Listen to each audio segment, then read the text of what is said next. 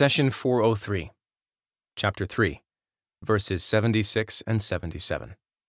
بلى من أوفى بعهده واتقى فإن الله يحب المتقين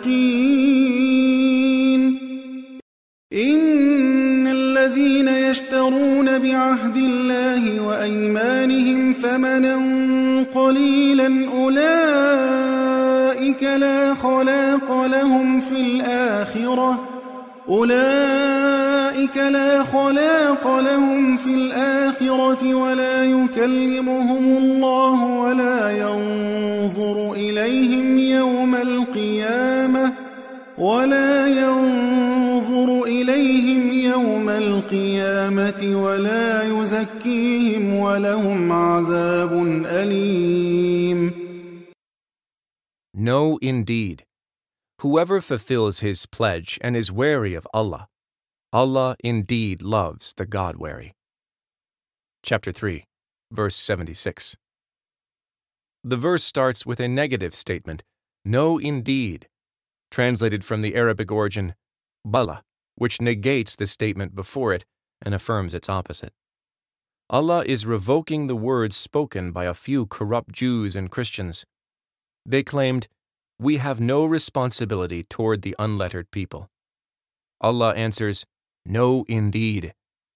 In other words, yes, you must be fair to the common folk regardless of their religion and literacy. The verse continues with the general statement Whoever fulfills his pledge and is wary of Allah, Allah indeed loves the God wary. Which pledge is this? It is the covenant of faith that we choose to accept freely.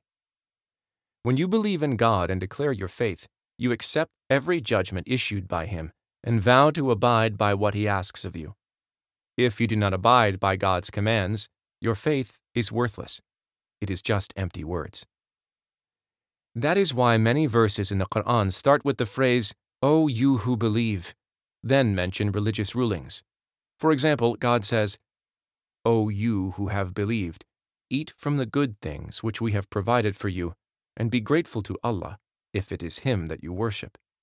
Chapter 2, verse 172.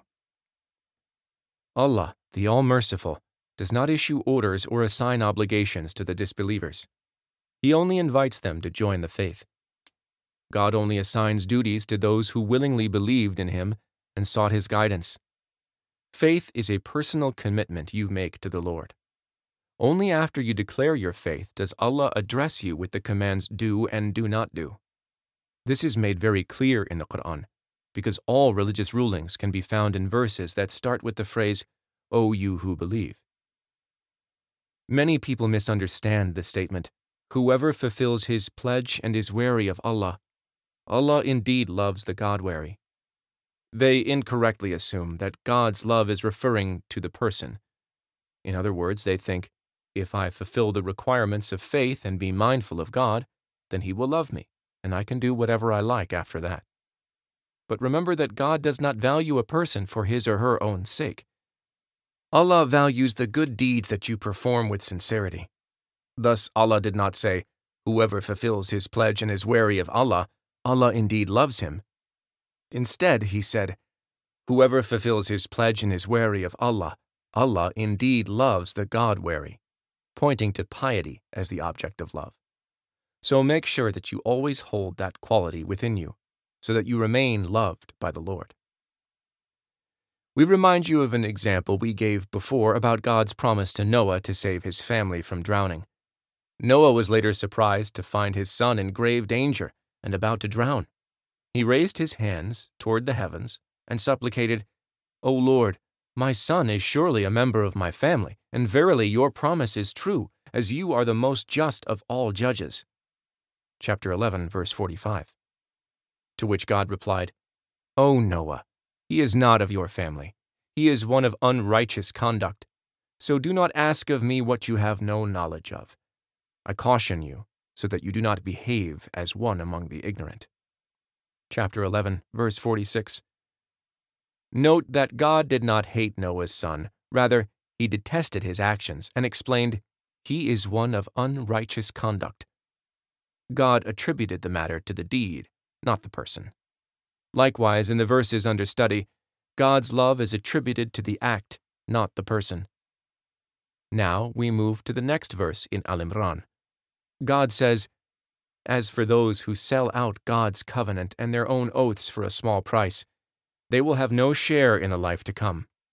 God will neither speak to them nor look at them on the day of resurrection.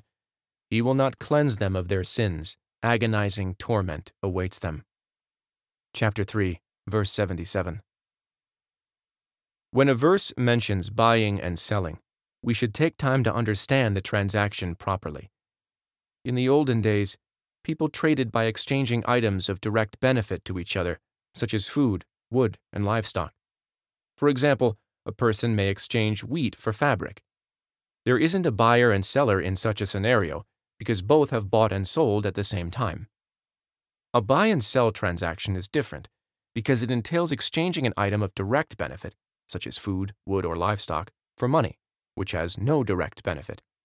For example, when you buy a loaf of bread from your bakery for $5, the bread benefits you directly because you can eat it, while the money does not benefit the baker directly. Money does not fill your stomach, quench your thirst, or clothe you. In a buy and sell transaction, a person pays a price of money to buy something of benefit. In other words, you sell money to purchase an item. When you read the phrase, as those who sell out God's covenant and their own oaths for a small price, you realize that the transaction is upside down. Someone bought a price. They exchanged what is directly beneficial, which are God's teachings, for something of little benefit. It is similar to a usurious interest transaction, where money itself is the goods sold and bought. A lender sells a hundred coins in exchange for a hundred and ten coins from the borrower. Money, although not of direct benefit to either party, becomes the commodity being traded. That is a prohibited transaction because it devalues work and makes money the sole object. God says, those are the ones who have purchased error in exchange for guidance, so their transaction has brought no profit, nor were they guided. Chapter 2, verse 16. This brings us back to the verse, which has a story behind it. During a period of drought and famine, a group of Muslim travelers came to Ka'b ibn al Ashraf, a prominent Jewish merchant, and asked for food and clothes. He asked, Do you believe that this man, Muhammad, is the messenger of God? They replied, Yes, we do. He said, That is too bad. I really wanted to help you, but God has deprived you of much good. They wondered, Why? He said, Because you have declared faith in Muhammad. When they found themselves in this situation, they said to Ibn al Ashraf, Give us some time. We have some suspicions about the message of Muhammad, and we want to think things over. They returned shortly and said, we did some reading and you were right.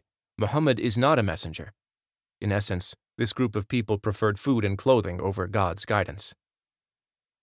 Keep in mind that the verse is general as it applies to anyone who exchanges God's teachings for a price. It does not have to be food or clothes. Some people exchange their religion to fit in and keep up with the times. Others sell out for a job or political gain. Whoever puts up his or her values for sale in exchange for worldly gain is included in the verse. God says, As for those who sell out God's covenant and their own oaths for a small price, they will have no share in the life to come. God will neither speak to them nor look at them on the day of resurrection. He will not cleanse them of their sins. Agonizing torment awaits them. Chapter 3, verse 77.